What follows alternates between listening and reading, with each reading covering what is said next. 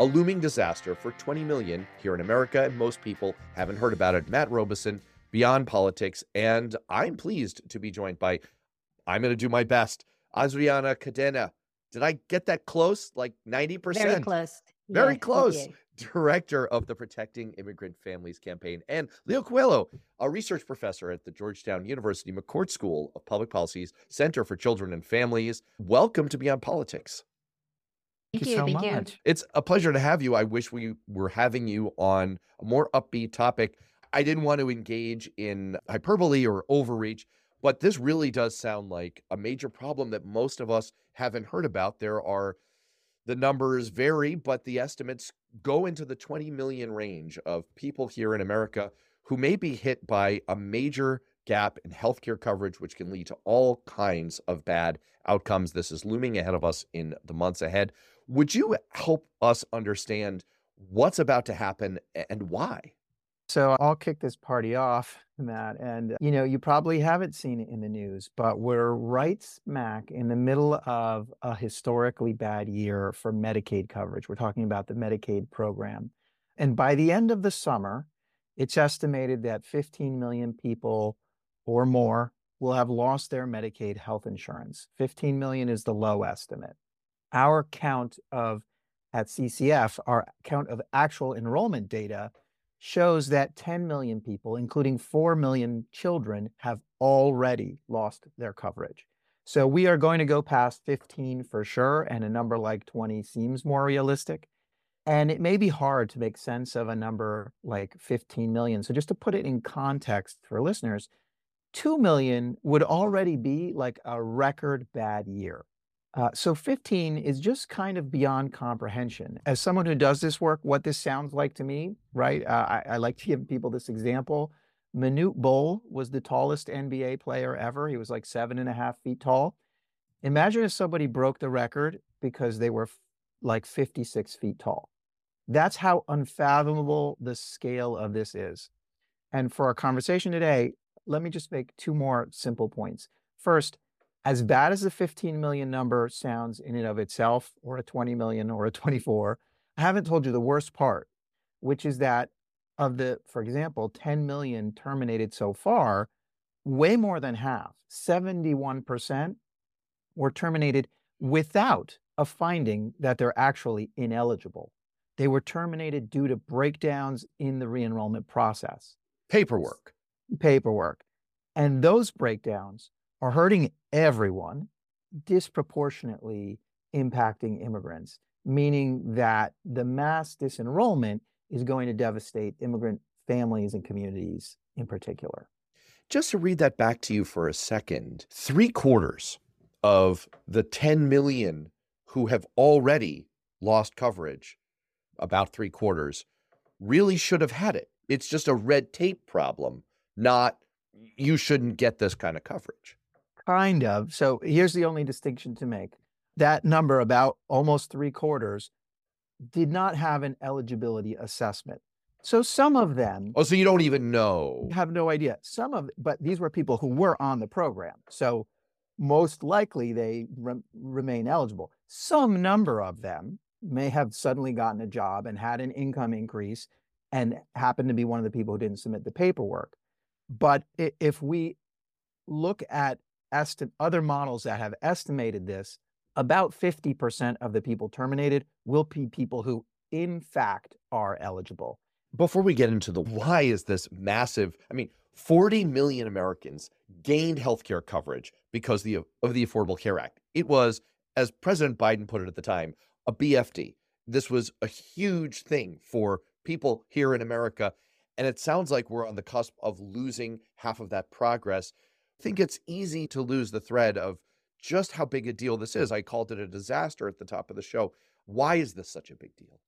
I think in working with immigrant families at PIF, um, we really see this effect happening on a daily basis. And so, what it really means is that children go without being able to get checkups on a regular basis as they should to identify developmental problems. We see it in parents not being able to get care for things such as diabetes or other conditions. We have, for instance, Petra, who is in Texas, my state where I live, who she had Medicaid that she needed, that she was getting injections for migraines, anxiety, asthma. And additionally, she needed to have a, a surgery. And so, in the middle of all of this, she lost coverage. And so she isn't able to get the therapies that she needs in order to continue to recover from her surgery. She has called 211 multiple times to try to get re-enrolled and it get, doesn't get anywhere. And so I think what really the human toll here is there is no avenue for you to get help. And also just feeling unable to actually be able to access something that will save your life. It's I think that when we think about it in terms of our own persons and how some of us who have insurance through work, right? Like we take that for granted. When you don't have that, it creates so many other situations in that household that go from not only the feelings of anxiousness and frustration, but also that you have to choose, right? Do you buy, do you pay a doctor's visit or do you pay your rent? So it creates a lot of economic instability as well. Let's then maybe get to the question of why is this happening?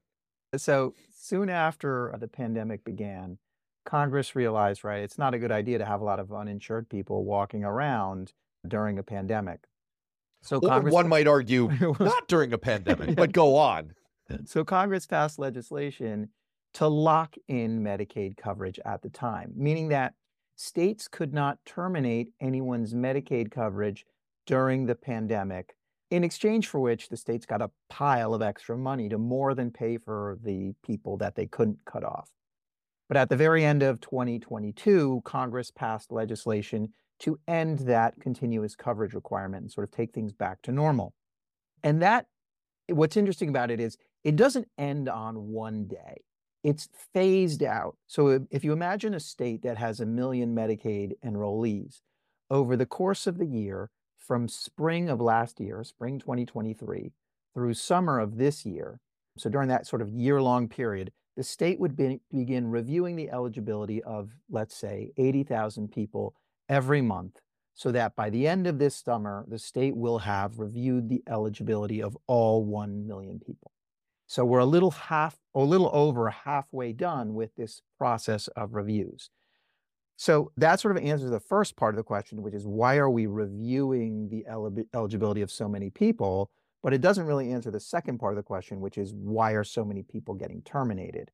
And that boils down to a few factors. I don't know if you want to go into those now. If you want, I'm happy. You might as well lay it on us. I mean, because it, it is kind of a burning question. It's like it seems this seems bad, right? And so, like, the first why question, if I'm in the audience, is why would you do that? And then the second why question is like, why would anyone do that? Like, why would you even initiate a process? This is an unintended thing. So, no, please do. So, uh, let me try and give it to you the simple, what I think is the simplest way to understand it, which is what we're talking about here is the Medicaid renewal process. The states are reviewing eligibility and they go in to renew somebody's eligibility. And there are three basic steps to think about. The first step, the states try and do an auto renewal based on matching data, right? Like, say, they look at tax income data. But unfortunately, on average, states are only able to auto renew one out of every three people. So that means, second, that two out of every three people, right, is going to be sent forms that they have to re- return. But they are people who have had their enrollment locked in for the last three or four years. So they haven't been doing renewals. And we're talking about a population of lower income individuals who have a lot of housing instability and particularly had housing instability right during the pandemic. So people have moved in those three or four years once, twice, five times. And so the renewal paperwork does not get to them. Then, third, even when people do get the renewal paperwork, of course, these are long applications. They require you to submit additional documentation supporting things you say in the app application. People don't have reliable assistance to do these applications. So at each process, it's breaking down and millions of people are being terminated, not because there was a finding that they were ineligible, but because for some reason the data match didn't happen, or they didn't get the paperwork, or they weren't able to return the paperwork, and they end up getting cut off. There's a reason that I kind of wanted you to go through that detailed explanation of why this breakdown is occurring because it illustrates so well why the details matter.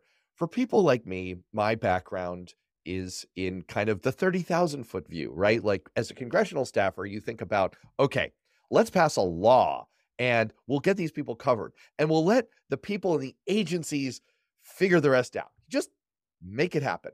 And that is hard. And all of the details really do matter. People say the devil's in the details. No, the opposite is true. The angel is in the details because there are smart people like you who have to think through every step of the process. How do we make this work? How do we nudge it so that people don't have to figure out reams and reams of paperwork? If you've done your taxes, which I hope most of you have at some point, because otherwise you're in trouble, you know how painful this is, how painful it is to navigate on your own. So the task of figuring out how do we make it so that isn't a barrier and we get people coverage is it's a huge job. Anyway, I'm shadowboxing against phantoms here because there's no one here making the case that the federal bureaucracy doesn't matter except for Republicans in Congress and I've just gotten all political. Let's take a break. We'll be right back. I think you explained it really well, Leo, in terms of like these complexities. And so when you add when you're an immigrant in this country, we are talking about we there is limited English proficiency, right? First of all, if you are the place where you actually receive the notification and it only comes in English or in only without an additional language or it only comes in Spanish, you don't know what that information is asking you for. And then you see this long, multiple pages of application that you have to redo, resubmit and so in these applications in particular, ask questions that have to do with everyone in the household. So if you're a parent and you're and the Medicaid is for your child, but it's asking for you as a parent, your immigration status and your social security number, that's an immediate red flag, right? Because then you're going to be concerned about, well, why do they want this information? Are they going to be sharing it with other agencies? How is this going to impact my immigration status? So it's a deterrent. So we look at language. Is the information being provided in the language that's appropriate for the individual? We look at what information is being asked. While there are toolkits that were created by the federal government for states to use, it doesn't get to the core of information that immigrant families have. And this is really critical because one fourth of children in the US are in an immigrant family if you could just say that last statistic again, because it's something we talked about off the air and it was stunning. I'd never heard that before. Yes, one fourth of United of children in the U.S. are part of immigrant families. I think we have to deal with the elephant in the room here. We can't talk about immigrant families right now without talking about the major political issue, which is the border and the issue of however you want to characterize it, illegal immigration, unauthorized immigration, that is where when people hear immigrant, just to be crystal clear here, these are distinct issues. The population that we're talking about here is overwhelmingly US citizens and people who are fully documented to be here. When we talk about the families and the fact that one fourth of children in the US are in immigrant families, we're talking about what we call mixed status families you don't separate if you're undocumented or you're a legal resident or you're a citizen. So that means that in a family, we may have one parent who is a legal resident. We may have a parent who is undocumented. And then we have children that are US citizens because they were born here. Um, and then we're talking about families who are also being established here for many years, right? Or even who are recent arrivals. The other thing that's important to note is we're talking about a, a federal program, Medicaid. In order to be eligible for Medicaid, you need to have, for this particular program, you need to have some form of legal status to be eligible and meet the other requirements. So, so when we say it's that it's children in immigrant families, it could be children whose parents are who are U.S. citizens and parents are are legal residents or are U.S. citizens themselves. And so, but nonetheless, that they have this relationship with the federal government that is a relationship based on mistrust because of fear of having immigration consequences down the line. The distinction, though, that I think we're drawing here important thing that you just said in this regard is these are federal programs. So I just want to make sure that when people hear that we're talking about an immigrant population and we're talking about Medicaid and federal benefits, we're already talking about people who are supposed to be part of this program, but also these issues are also blended together because while everyone we're talking about losing coverage here should be having coverage, right? We're talking about people who are US citizens by and large. Part of the barrier is the fact that we have mixed families here. The other thing that I just want to point out is that we're not talking about enrolling new people into the program. We're talking about people, about families who are already in Medicaid, who are already eligible, who already filled out an application, who are already screened and gone through the application process.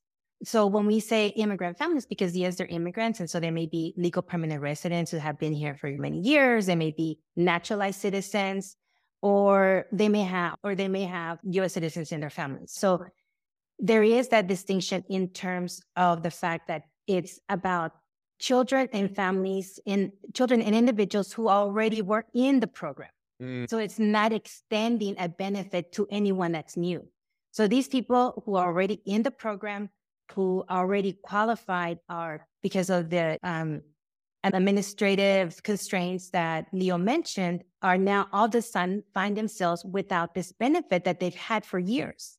Well, that brings me back to the other piece of the why, right? Which is I forgive me my cynicism, or you don't have to actually forgive me my cynicism. I come by it honestly. When I hear Leo go through, well, this could be a lot of unintended consequences. It could be like, all right, Congress decided, well, the pandemic, we want to wind down the pandemic, and therefore we don't want to have, we don't want to be on a pandemic footing anymore, and there's politics that go with that. So we should really wind down this program.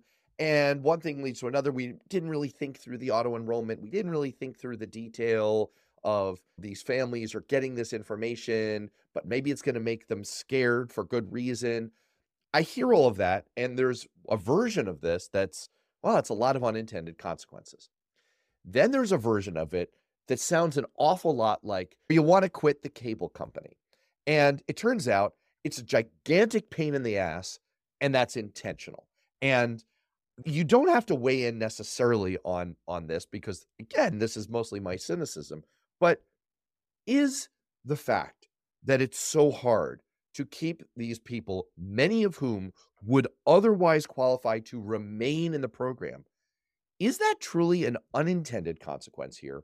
Or is that potentially by design? Or is there a real push to say, well, we kind of want all of these people to be booted out of the program and lose coverage?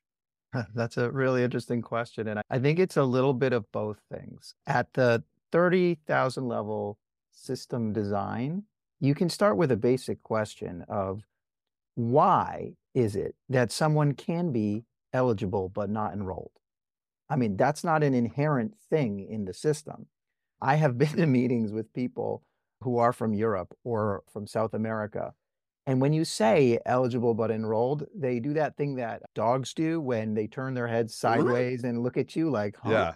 Like, yeah. They're I, can, can I ask you though, is that the first thing that you say about how we do things in the US that they go er? to, or is it like every freaking thing? Yeah, it's it happens a lot of times. Okay. most enough. of the time, most of the time they look at you and just say, "Oh, that's absurd that you have an uninsurance rate of 10 or 12%." But they understand what you're saying to them. When you say eligible but in, unenrolled, they are fish living in water who you are talking to them about breathing air. And they just don't even understand that how is that a thing? So we walk around as if eligible but unenrolled is an inherent part of a system and it doesn't even exist in their universe. So right. start there. That's like a but there are a lot of reasons why this is happening politically and economically. Right? You have this old mindset that only a select group of people are worthy a small and select group of people are worthy and get our precious health care, right? And therefore, you have to do a lot of policing about who's in and who's out. And that gets deeply politicized, often through racist assumptions about the people who are applying for coverage. So there's the political side of this. And it's also economic. Medicaid is partially funded by states. It's a shared federal state funding, right? And states are very sensitive to costs, right? So they sort of want the federal dollars to come in and help for the bills that they already have, right? When when a pregnant person shows up at the ER going into labor, right? They want federal dollars to help take care of that birth. But they don't have a strong incentive to get a lot of people enrolled and generate more bills. So there is this deep systemic barrier to getting everyone enrolled. And that makes it hard to rewrite the script or even implement piecemeal su- suggestions about this eligible but unenrolled problem. It really is a reminder of we made a fundamental decision, one might say mistake, 100 years ago that we were going to make health insurance in this country a competitive marketplace. And we have rolled on top of that, and we've kind of layered policy on top of that, and a lot of kludges on top of that, especially when it came to the ACA, which was sort of this Frankenstein monster of fixes. And it made things better, but boy, is it complicated. And I, I promise I'm going somewhere that's going to end in a question with this. I promise. I really am. I mean, to your point, Leo, I when I was working in the state senate of New Hampshire, one of the things we worked on was Medicaid expansion. And we were talking about trying to cover a whole population that had no other access to healthcare coverage and really no other practical access to health care other than to get that coverage. And you, the principal political divide I mean, just candidly, I'd say if there was a Republican case against it, not to sound super partisan about this, but it was look, we understand that at the beginning, the design of the Affordable Care Act was the federal government was going to cover 100%. And then it was going to cover like 98%. And that was going to wind down. And they thought, you know what? You guys are scamming us. This is a bait and switch. You're going to get us on the hook to sign up for this expanded Medicaid and then we're going to pay more and more costs over time. We don't want it. And that was the fight. We won that fight. We expanded Medicaid, but you can see the seeds of that kind of argument kind of bearing out in everything you're saying. And you can see the mix of cross incentives when it comes to the state level and even the federal level. Okay, here's where we get to the question. Given the complexities here, the mixed motivations, the mixed incentives, and the layers of unintended consequences. Are there any fixes here? Is there anything that we can do about this at this point? Let's take a break. We'll be right back. I mean, I think that on our end, there are some fixes that can be immediately taken on, that can really be implemented. One of those, for instance, is that states, and every state has a different benefits application when someone enrolls in Medicaid or when they are doing re enrollment in Medicaid when we look at it from the perspective of immigrant families, there's very important fixes they can make. One is that they don't ask if there are whatever information they already have, that there are pre-populated forms. So if you have certain information about someone who's in the program, we can pre-populate that form, send it over to re- to only update the information that it still needs that needs to be updated. That includes not continuously asking for social security numbers of someone in the household who is not applying for the benefit. Same thing about asking on immigration status in those applications of people in the household not applying for the benefit. So that's like one really important fix that could make a big impact on communities that we want to enroll and that are important to enroll in these programs. I think that the other on our end is also ensuring that there's more data. I mean, one of the things that we definitely need, especially because low income communities of color and immigrant communities depend on local organizations to help them get through this process. There are states, for instance, that, you know, that are doing renewals and are doing enrollments online. So someone has to, so if you don't know how to use an app that the state is asking you to download and so forth, how are you going to get information on notification. So, uh, what's important here is that there are resources for these community based organizations so that they can help people in order to enroll, in order to ask their questions, uh, to answer their questions, etc. And then the last thing I'll just say, and I'll let Leo chime in, is I think the other immediate fix is to really ensure that there's compliance on language access of these of these applications that exist of this information that gets sent out to folks already enrolled and that need to re-enroll. One of the biggest barriers that we find is that, for instance, simply being able to call for information, being able to call 211 for information about how do I get re-enrolled, people are not even given an option to be able to get that information in another language other than English.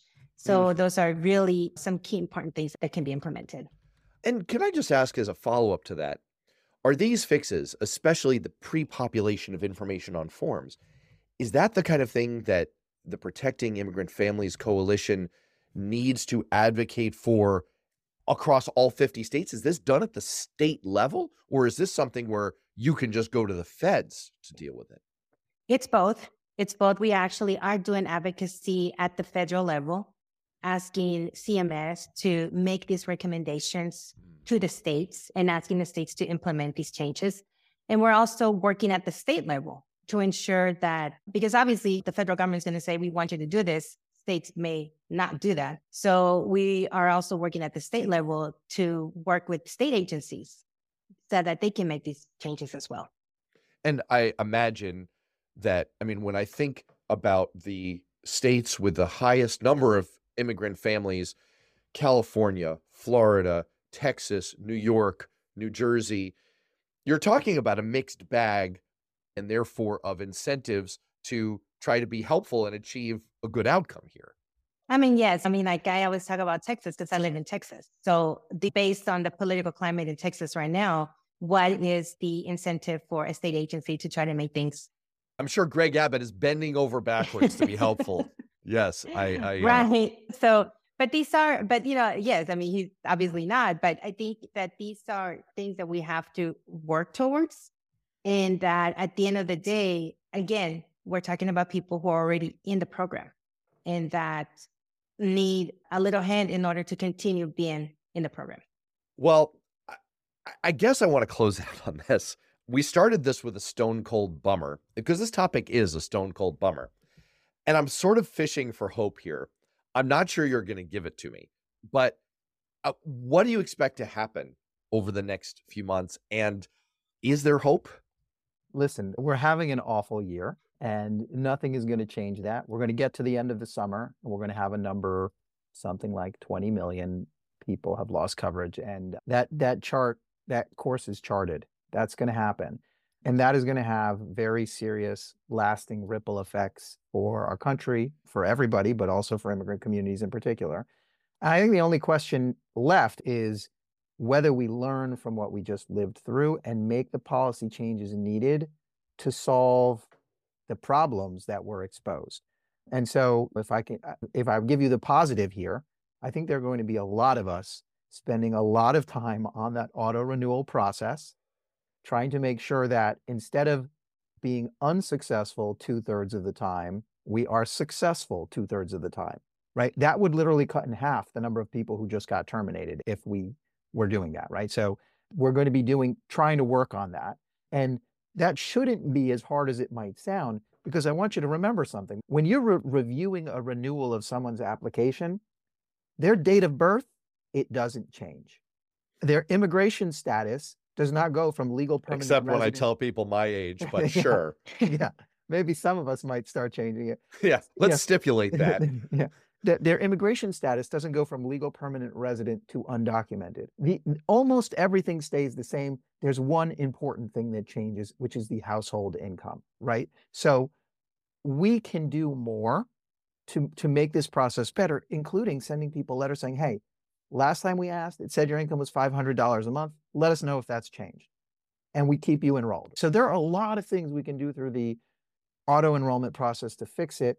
That is particularly important to undocumented to immigrants, lawful immigrants, because lawful immigrants have a lot of informal employment arrangements that won't show up in a data match. And they're often not in the position to go to their employer and say, hey, give me a letter telling the federal government how much you pay me every month.